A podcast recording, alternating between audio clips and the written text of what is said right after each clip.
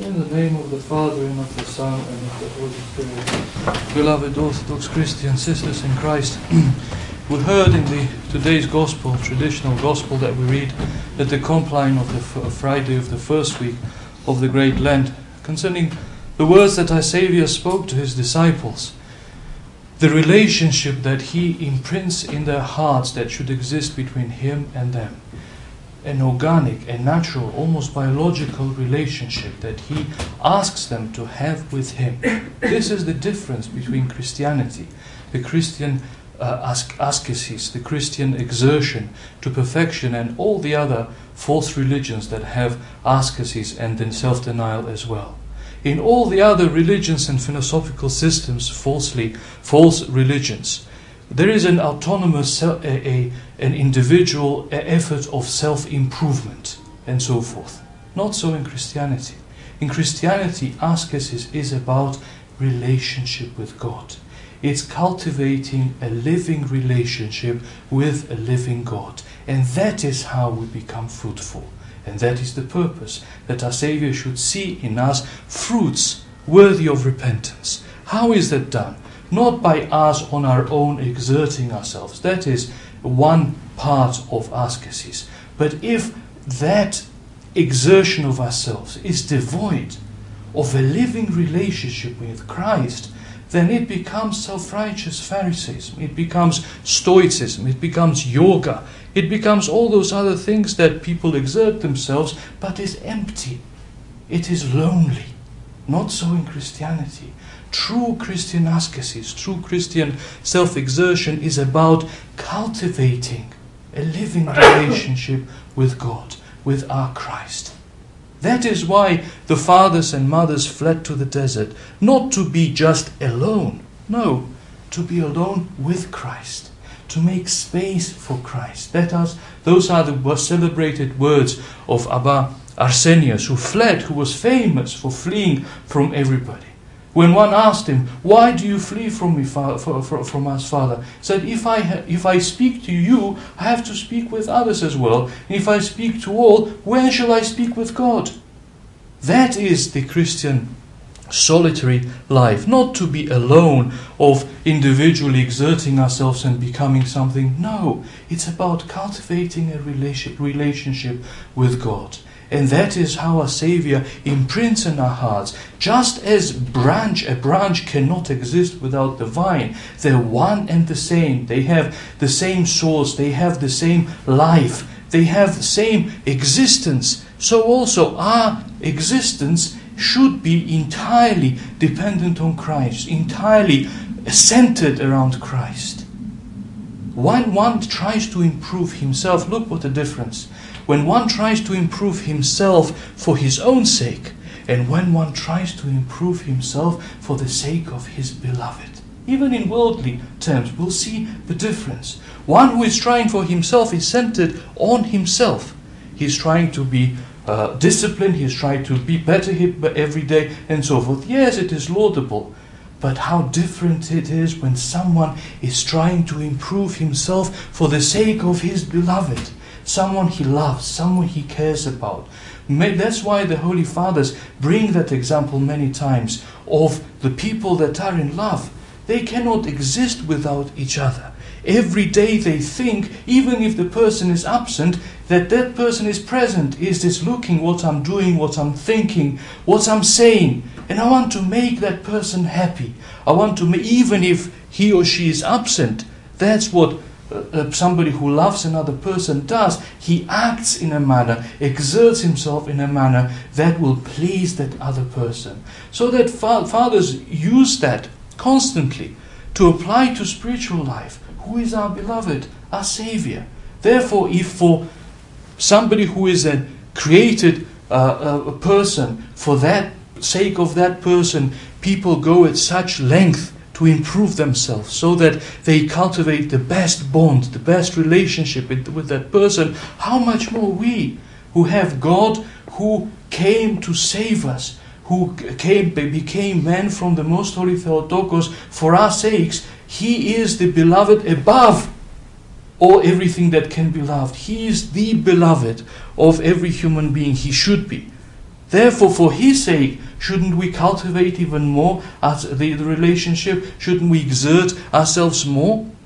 Therefore, to, uh, fathers constantly applied this uh, type of a man, who, man who, or a woman who is in love with a person to apply it to the spiritual life. Just as a person who is in love transforms, he looks differently, his eyes are burning, he himself is constantly ruminating about his beloved, so also we in our spiritual life should have that kind of a type. And uh, just yesterday, uh, when I was reading St. Isaac the Syrian, I, I came across his beautiful description of what a man looks like when he becomes entirely uh, engulfed with uh, love of our Savior. And he says a beautiful description. He says, The love of God is fervent by nature, and when it descends upon a man beyond measure, it throws his soul into ecstasy.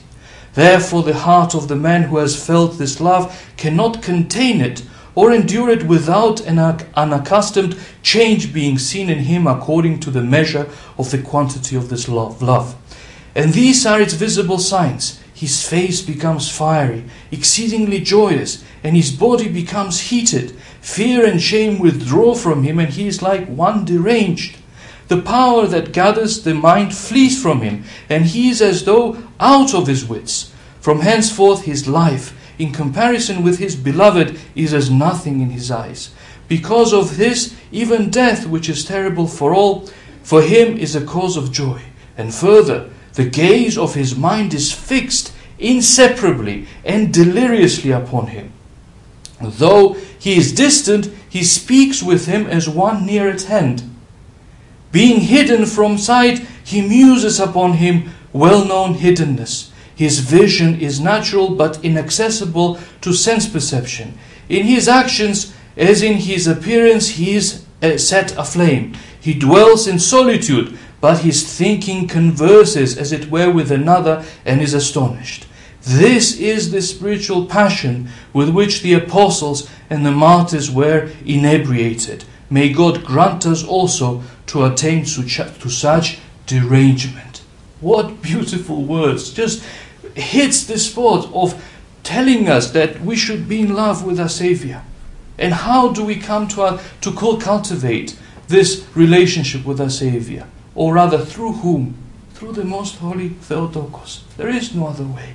Through the Most Holy Theotokos, who loved our Savior beyond every, any human being, through her it is possible to cultivate this living relationship with Christ. And to uh, illustrate this point uh, further, I will remind you of the uh, episode in the life of one of the persons who was most, uh, most uh, perfect in the practice of Jesus' prayer. There was St. Maximus the hut burner of the Holy Mountain, who was a person who, would, who was considered to be deranged in his day. They would consider him to be deranged, somebody who was delusional. And he did burn huts every time he would live in a hut, then he would burn it down and move to another place to live there. He was deranged for God. He was truly deranged for God. And when St uh, Gregory of Sinai discerned that his derangement was a spiritual perfection and not delusion. He sat down with him and begged him to speak with him. And he, understanding that St. Gregory was there with a true desire to listen, he conversed with him. In this conversation, St. Gregory of Sinai asks one simple question. After expounding about the Jesus prayer and the noetic activity of constantly being in conversation with God, he asks, How does one attain to that? that the prayer should be there in heart, constantly conversing with God. And what beautiful answer does St. Maximus give to St. Gregory? He says, This is a gift from the Mother of God. He says, if you want truly to exert, to find prayer, Jesus' prayer, he says, you should ask with your whole heart to the Mother of God. You should have relationship with the Mother of God. Cultivate that spiritual bond with Mother of God so that she gives you as a gift. For it is a gift.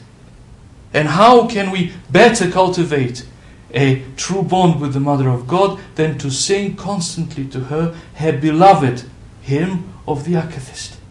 The hymn that she loves and she delights when we sing constantly.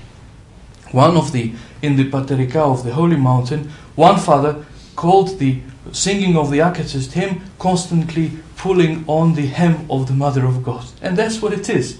We constantly should be attached to the hem of the garment of the Mother of God. And singing the Akathist hymn is pulling on the hem to, for her to look at us and to listen. She always looks and she always is listening. But from our side, just as mother delights in, in, the, in the child being constantly towards her and, and asking and begging to, to and, and she being the center of, of, his, uh, of his life, so also the Mother of God delights when we pull on her hem with the Akathist not once a day, many times a day even.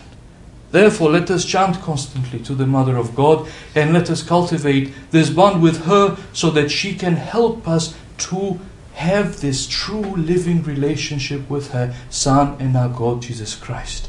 Of this, maybe we all be deemed worthy. Amen.